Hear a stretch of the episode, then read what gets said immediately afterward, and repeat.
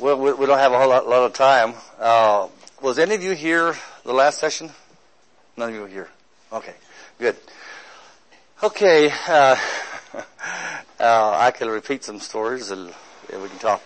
Our basic desire is, and what they've asked me to do is to help people to understand how to work with people of non-Anabaptist background.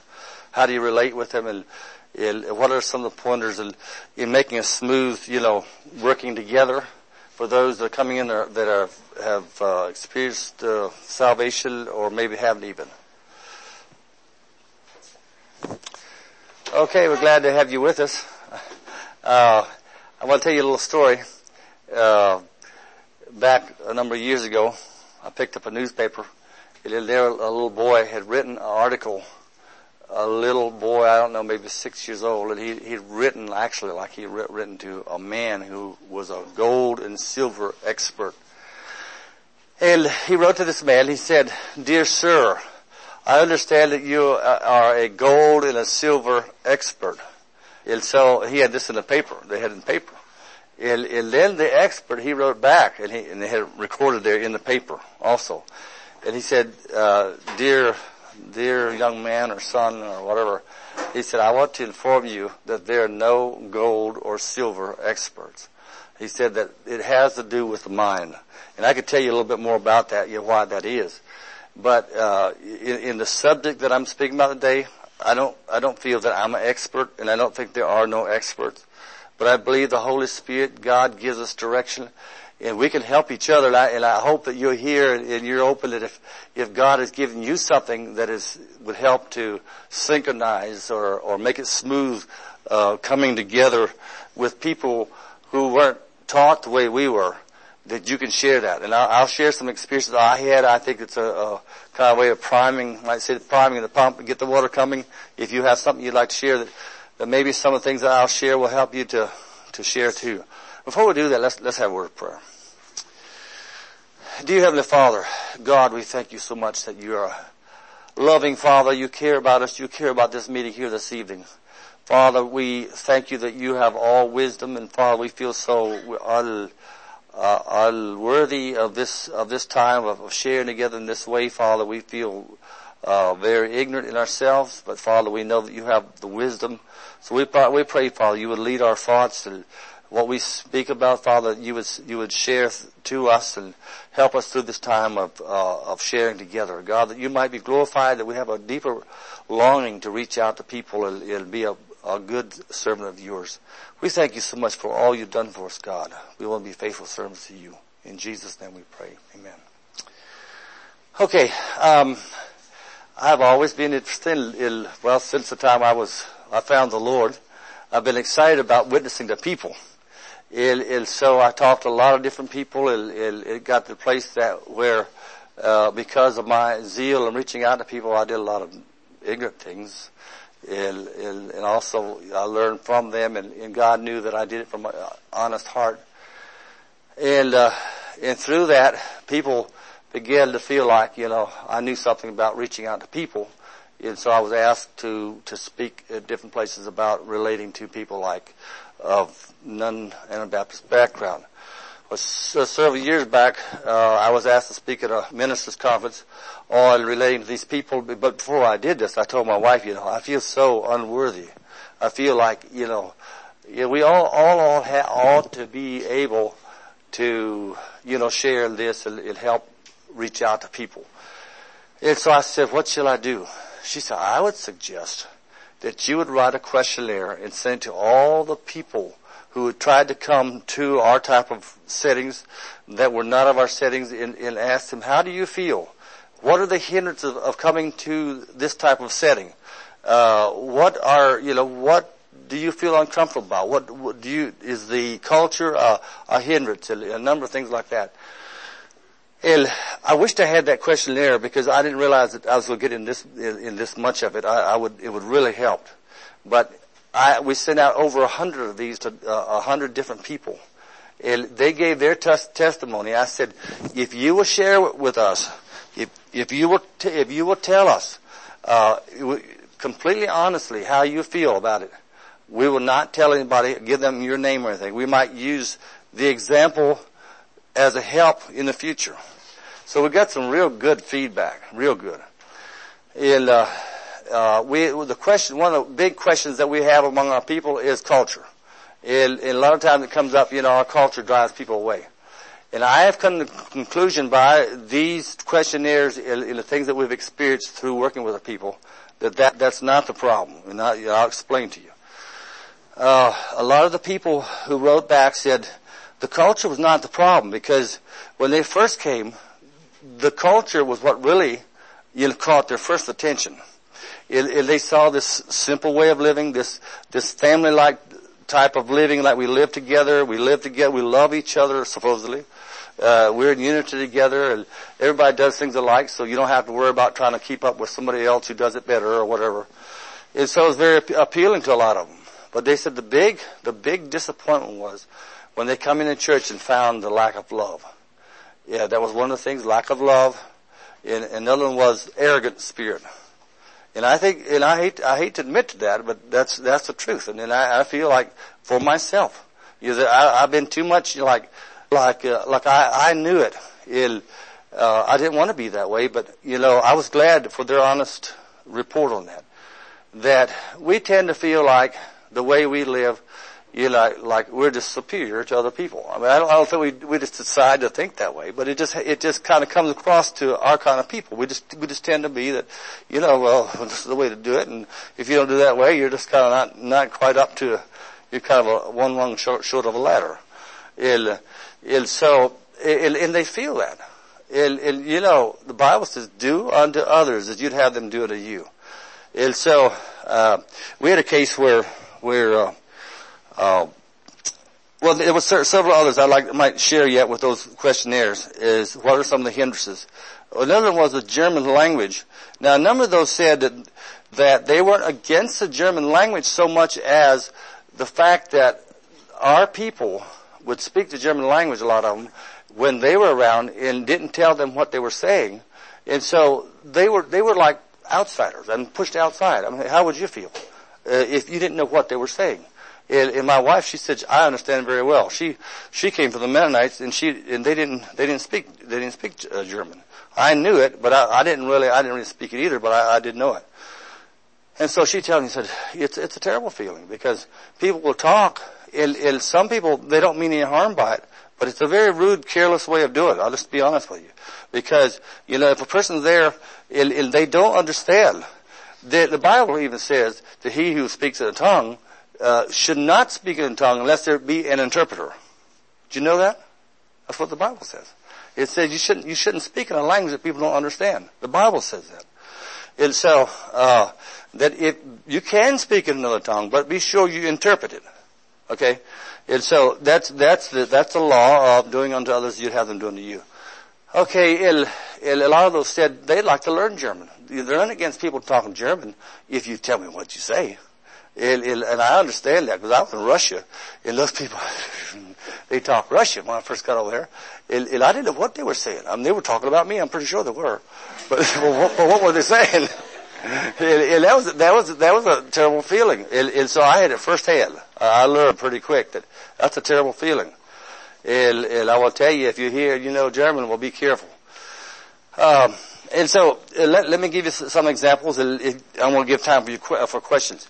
But beings that I was reaching out to, a lot of those kind of people, they would. My wife said all those kind of people drew to me, and she said it just seemed like they came around. It was automatically they came to me because it was just simple. Because just the fact that my heart was out to them. My heart went out to them, and it wasn't that I was better than anybody else or anything, but it just my nature. If somebody came like that, I was right there. I'll shake your hand. Glad you came here. We love you. You come to my house. You're welcome there. And they come in there. We sit down. We give them a glass of water or some tea or coffee, and we sit down and visit with them. And they love it. Everybody wants to be loved. And these people, that's one of the biggest things. Oh, by the way, I talked to a Methodist minister when I was a younger man, trying to figure out how to reach these people. I said, How do you reach these people, you know, that come off the streets and places like that? How do you get close to them? How can you help them? I said, you know, we don't really understand them. You know, how can you understand a person you haven't lived their life? You haven't walked in their shoes. You know, the Indian says walk in his moccasins for a mile. Well, if you haven't walked in his moccasins, you don't understand them. You don't really, you want to, but you don't understand. I said, what do you do? He said, one of the most important things is you've got to love them. And I believe that. I believe that love carries, that goes many, many miles for people. You know, you want to be loved. You know how you feel if somebody comes up, you know that they really love you. Or if they just wish you'd just get out of here. You know, oh, well, you want some water? Okay, here, you know. It just kind of that type of attitude. People soon find out.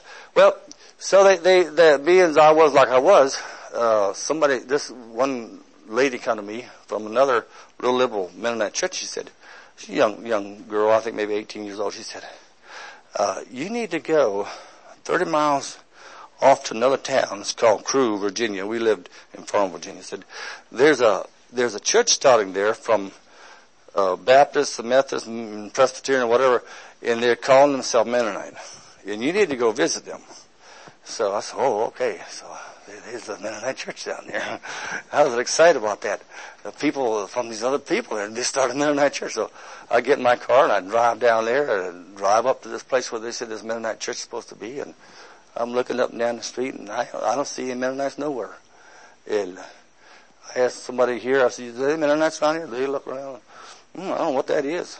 And I kept looking around. I saw somebody else come. Is there any Mennonites here? Oh, yeah, right there in that church right there. That's the Mennonites there, right there. And here they were going in, and these women had real short dresses like this, and their earrings, and their hair was hanging down. I said, well, my Mennonites? Well, I don't belong to be here. What is this? And so I said, well, no, the Spirit of God said, no, wait a minute, don't leave. I said, you go find out. So I went over the door, and I said, I walked up and kind of bashful-like and looked around a bit, and I said, is this the Mennonite church? Yeah, this is the Mennonite church. And I said, well, can I come? Oh, sure, come on in.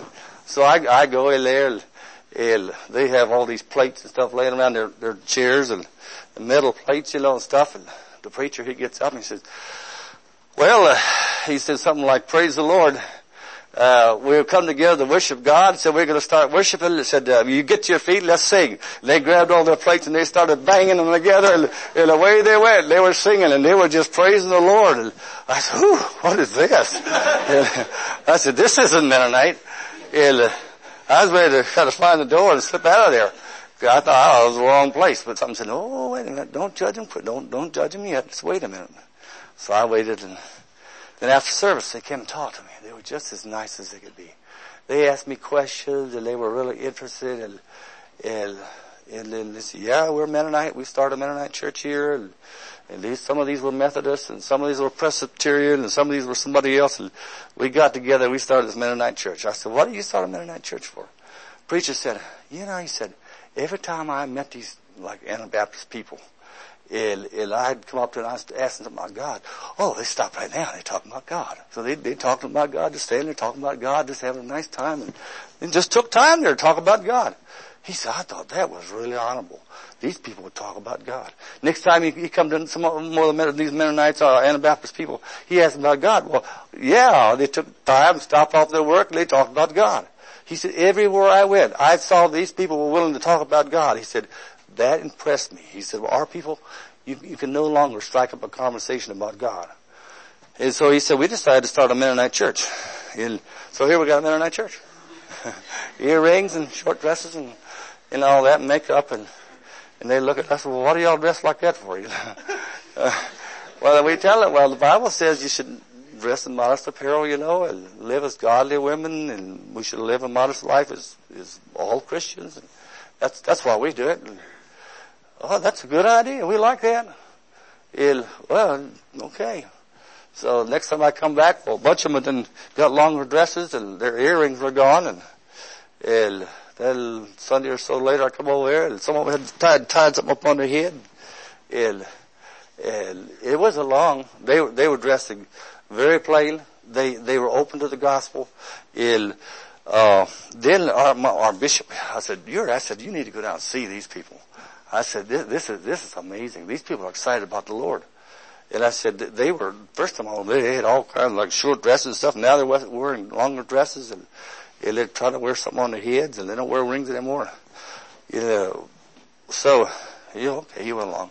Our bishop, he had a long beard. He looked like a prophet, you know. This nice old man, you know, just very nice person. And he walked in there and he looked around a little bit. And he's just a nice thing. He's not a quick, harsh judge person. And he talked about praise the Lord. He said, I'm glad to meet you, you know, and talk to people. They liked him so good. Said, these people were highly educated people, doctors and lawyers and people had got together. And here the doctor, he started raising a great big long beard. And his wife, she was a doctor too, and she started wearing this nice big covering on her head and nice long dresses and they were really excited about it. These people are people of the Lord and they wash feet, you know, and so the other Bible says that. So when Uri was there, and one of them going and said, I want to wash your feet. Would you take your shoes off? Can I get your shoes off? Took his shoes off and got a tub over there and washed his feet real good. they were just open and just lovely people. I mean, just wonderful. And they just, you know, right now, they're ready to accept it. But I think the thing is loving people. Just loving people. I'll give you an example. In the same area, Farmville, Virginia, I saw this fellow, and I met him, and I right away saw he looked like a very lonely person. So I walked up to him and started talking to him, talked about the Lord. And asked him, does he know the Lord? Yeah, he said, I'm a Christian. And I said, are you married? And he said, no, I'm not married. He's like 30 years old. And I said, I talked to him for a while. I said, come by and visit me sometime. He said, okay. So he came over one day, and I want to try to make it short as I can because time gets away from me. He came over, and I took him in the house and sat him down in the living room. I gave a glass of water and sat right down there. We both sat there, just sit back, reared back, and we started talking. And I asked him, and he started talking. He opened up. But he was very, very slow at talking. But he started opening up his life, and he was talking about how lonely he is. And he just feels like an outcast. I said, well, Edward, you're welcome here anytime. I said, anytime you come here, you're welcome right here. And I said, come to church Sunday. He said, okay, I'll come. So he came to church, and he loved it in church. He said, you know, he really felt good there. He came for a while, and then we moved away. We moved out to Missouri, and then he couldn't go into church there. But then later, I heard that he got married, and then he called me one day. He said, Lloyd, he said, this is Edward Worry. He said, I got married since I saw you, and he said, and I want to bring my wife out west. He said, and I thought maybe we could stop in and visit y'all maybe in the afternoon, an hour or so, and could we come visit you? I said, sure, Edward, you can come visit us. And he said, but my wife, she's a little scared of these Mennonites. She said, she don't know if she wants to come to our house, you know, and be around there too long. I said, well, bring her over. So they, sure enough, a few days later, here they come driving in here. And they come in, and we take him in and sit him down in the living room like we normally do, and get him a glass of water, and sit down with him and talk to him. And got to visiting, and she said, I said, well, would you like to go out and see some of the people here, our brethren here? You know, that'd be okay probably. So we got in our vehicle and van, and we drove around. We had some work projects, and our brethren were working together and doing things together, and we stopped there and we took them out there and showed them what they're doing, and the brethren come over, shook their hands, and, you know, welcomed them in the area. And so we got back to the house, and he kept on talking. And finally I said, well, Edward, it's about time to go to bed. I said, y'all just will stay here. And he said, oh, okay. So they stayed that night. Next morning we were together and did things together. Kept going through the day, all day long they stayed, and the next night they stayed again, and the next day they stayed, and it was like 3 days, and finally he said, we were just going to stay a few hours, but said, we done stayed 3 days, and he said, we're going to have to go. So we'd wanted to see some other things that we really enjoyed this. So they left, and some weeks later, I got another call on the phone. It was Edward. Edward said, you know, Lloyd said, you might laugh at me. He said, but I always thought, you know, since I met you that I'd like to become a Mennonite. And he said, And I was talking to my wife about that, and she didn't want nothing to do with y'all. So now she wants to be a Mennonite, and I'm not too sure I want to be. He said, can we move out and join your church? And I said, well, Edward, I said, we'd love to have you. But I said, I wouldn't advise that. I said, there's a Mennonite church there, and they're more liberal than we are. I said, if you can go and join there, I said, they'll love you, and they'll understand you, and you can stay. If I said, you go there, you stay for a year, and you're satisfied, and you think it's a good thing, I said, sure, you can come to Missouri. So, when a little over a year, here I got a call. He said, we've been a member of the Mennonite church in Farmville now for this year. He said, we want to come to Missouri. Can we come? I said, yeah, you can come. So we'll come and get you. So we went and got them, and they live in Missouri now. But the thing is to love those people. They want to be understood. And he was a type of person who was very peculiar. I mean, he was a person really kind of hard to talk to. And he was kind of like, had some strange ideas. He didn't like to eat meat. So whenever he came to our house, we told him we would try to make things in such a way that he could eat the vegetables and we eat the meat. And so he's not offended about anybody who eats meat, but he doesn't feel comfortable to do that. So, no problem. We ate that way, and in the church we had it that way that if he went to anybody's place for dinner, they didn't have meat for him, and everything was fine. We got along good that way. But some people say, "Well, what's wrong with you? Well, why don't you want to eat meat? The Bible says you can eat meat." But why do we need to do that? They don't have to eat meat. Why can't we be more considerate and more loving about stuff like that? And so. I would just encourage to be open and not push those kind of things on people, because Paul said he wouldn't eat meat to the end of the world before he'd offend anybody, And so I think we ought to be of that nature. While I was in Ukraine, we had the Baptists visiting us, and it's quite a long story. I can't tell you all that I'd like to tell you about that. But the Baptists in Ukraine, a lot of them are very much like the Mennonites are here. The Baptists, what they call the non-registered Baptists, the women wear veils. They believe in the holy kiss. They don't believe in unconditional eternal security. They don't believe in, or they believe in non-resistance in just about almost every doctrine we do. There's one thing that they like in is the thing about divorce. In some cases, they would allow somebody to come to church that had been divorced, that got converted after a divorce. They allowed them to come, but they would not allow them to get married inside the church. And so, while we were in Ukraine, we had tremendous work going on out in the area where we're at. It was in a remote area. And a lot of people were coming, and it was so dramatic that, some of the Baptists began to get jealous at the Mennonites because they felt like, all of us, we can tend to be a little defensive. We think somebody seems to be a little bit more, doing a little bit better than we are. And they think, well, they probably feel they're better than we are or something. Some of the Baptists, among the Baptists, not all the Baptists, but some of them started stirring the others up and saying the Mennonites are not evangelistic, and they're not, or they had made a bunch of stories up, and then, some of those Baptists came out. A Baptist lady came to Bittes-Yunker where I was at, and when she walked in that church, she sat there and she smiled and she smiled. And after she said, she went and talked, and she jumped up. She said, I heard stories about y'all. She said, but it's nothing like I've heard. She said, I have never saw anything like this, how the Spirit of God is working here. And how many children, it was like over 100 children coming to our services. And lots of other people, and people repenting, giving their hearts to the Lord. And she said, I'm going to go tell all those other Baptists, you need to go down there and visit that church and see what's going on there. And so some of those Baptists started to come down to visit. And they were astounded. They said, this is exactly how we feel. And so a Baptist minister family, a very outstanding person, moved from way off from the Odessa, way down to the Black Sea, moved all the way up to where we were in a poor area. And normally you think, well, these people would move to a richer area, to enhance their business. Well, it was no enhancing their business. It was like going backward maybe 50 years. And so they moved there.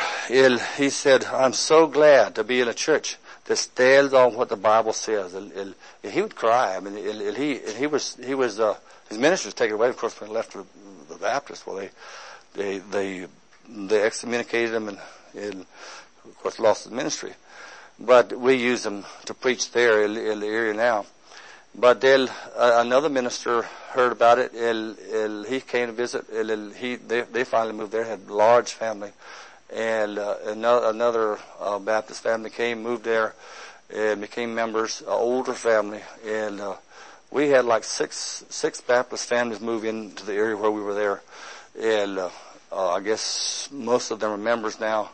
And they love it. And it's kind of really peculiar. They don't wash feet. That's one thing they don't do. But this one Baptist man, he was in prison, and he got converted in the prison. And he was the one minister, and he had a big family. After he came out, he got married and had a big family. And he heard about our mission there, our church, and he came there, and he was so enthused. He said, oh, this is wonderful. Y'all just do what the Bible says. You don't question it. You just do it. And you don't have divorce and remarriage. And this is exactly what we want. So they moved there. And then we had communion, and we had feet washing. He went up there, all his tears in his face, and he got down there and washed that brother's feet, and he washed them good. I mean, he washed them up good, and when he got down, he got up and said, I want to give a testimony. He said, his tears run down his face. He said, I'm so happy. He said, I was so glad we did this. He said, I wanted to wash the whole floor. He said, I was so happy we could wash feet. He said, that's what the Bible says. We should love each other, and kneel down to each other and do this. And I'm so glad that we obey what God says. So I say that people are looking for stability. They're looking for a place where people love the Lord, where they believe what they're doing is right, and they're not ashamed to do it. And you love each other. You protect each other.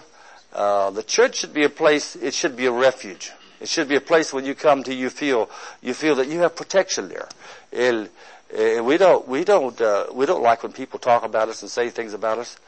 We shouldn't talk about them. We shouldn't talk about each other evil, and even if it's true. You get what I'm saying? Even if it's true. And I'm going to tell you what I'm saying is, suppose that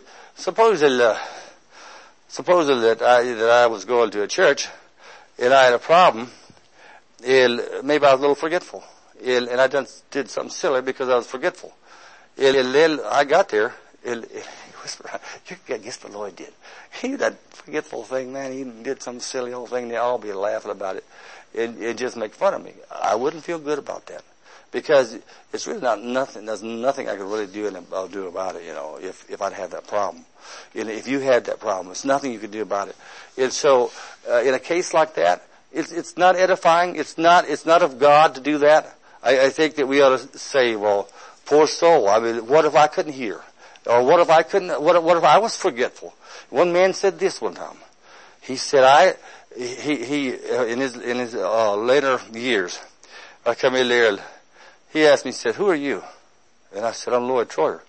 And he talked to me for a little while. And he asked me again. He said, "Who are you?" And I said, "I'm Lloyd Troyer." His wife said, "Well, you just asked him a minute ago." And he said, "Oh, my wife said, or my whatever her name was, said, I'm sorry." He said, one time years ago, he said, I made fun of somebody that would forget. He said, now I've got a terrible time. I can't remember even what I asked 5 minutes ago. And he was just broken up. I mean, he was very depressed. And you don't like it when you can't remember. You don't like it when you can't hear. You don't like it when you have, these problems. And so we need to protect each other. We need to pray for each other. We need to help each other, church. And that's for all of us. And we for sure, when these people come that have not been raised the way we are, don't say those things that are hurtful to them, that don't have to be said. And I think if they feel protected and loved, they'll want to come. I believe it. I mean, I'd want to go there if people love me and understand me. You got any questions? How do we relate with these people? Maybe you got some example of something you've experienced of maybe being misunderstood by somebody in the church, or something would help in these situations. Sure. Being glad. My first time working with someone who was very evident to me. I had in my heart a marriage experience, I didn't know it. And one day she said to me, I want to talk to you. I said, I'm going to tell you your faults. And she sat me down and she read me a whole list of sheets of my faults. And it really took me back. Some of them were true, but the thing that stood out to me most was that I don't want to be perfect. The Lord's really did a work in my heart. I was probably 21 years ago. That if I want to help somebody, I must help. Mm-hmm. Yeah. Yeah, and we need to ask the Lord to help us to be humble. You know, that's a really scary thing to ask the Lord to help us to be humble. I don't know if you know that or not, but to tell the Lord, Lord, help me be humble, He can send you some stuff that really embarrassed you. Yeah. And so, but we need, I told the Lord, I want to be humble, but please be gentle with me. And the Lord's been good to me. He showed me different times of arrogant attitudes and things that I should have improved on and did different. And praise the Lord, He's helped me in that. And so I think it's about time that we close. Yeah. Sure. Be glad to. But you know, even among the Mennonites, we do the same thing. You know, but what happens is the devil uses that between supposedly you and us, you know. And I heard one brother say one time, that's a big mistake to say you and us. You know, we have this problem. And we stand side by side and how will we deal? It's out here. It's pride. And we work with it together side by side instead of you and us, you know.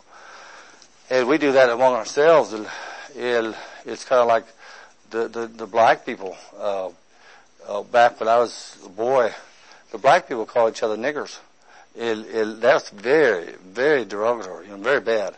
But it's a big joke. But if one of us would slip and say that, they'd knock you flat.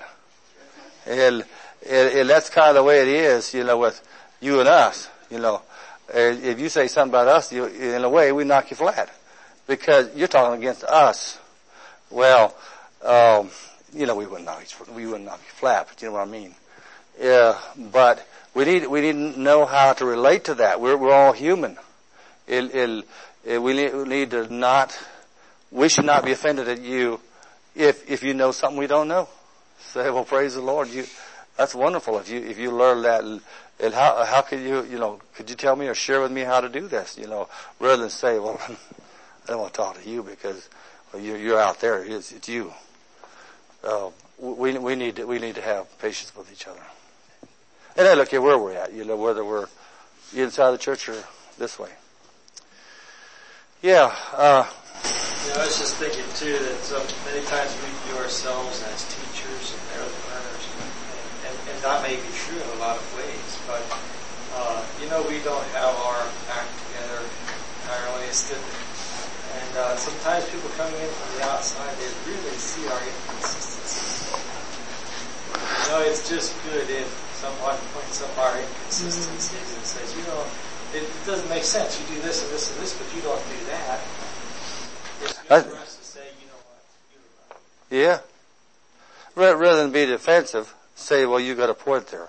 And that's one thing I did tell the brother-in-law when I was speaking on relationship together with those that, you know, weren't taught exactly the same way we were. I said, don't ever say, well, I've never heard of such a thing. You know, well, what do you think if somebody come on to give you an idea of something they thought about and they were excited about? Well, I never heard of such a thing. You know, they get feel like, oh, you dummy, what in the world's wrong with you? but what you should have said is said, well, that's a new thought. I didn't think about that before. Let me think about that one. You know, and act like you're excited about it. Well, that's a new thought. Let me think about that one. You know, rather than say, well, never heard of it. You know, we need to have that. We need to be humble. Okay. This is interesting. I don't know when that next session's at, when it's going to be, but. Thursday is the next session. Bed, huh? The next thing on schedule is going to bed. Next session. Y'all want to miss the snack? Okay. Lady sharing with you that she doesn't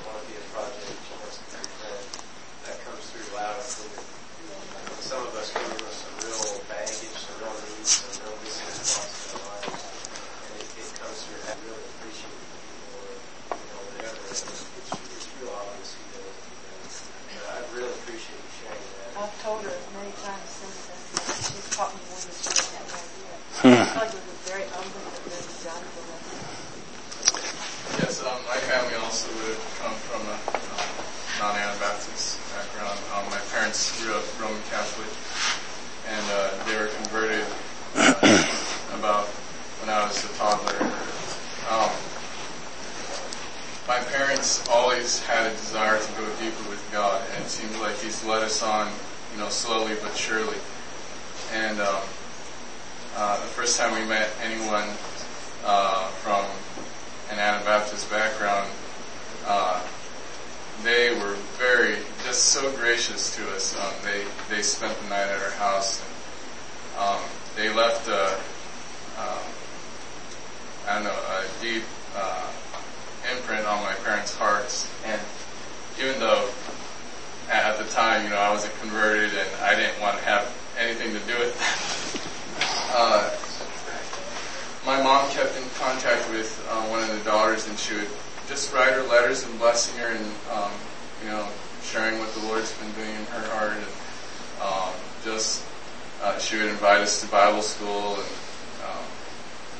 things like that. I kept up contact, and then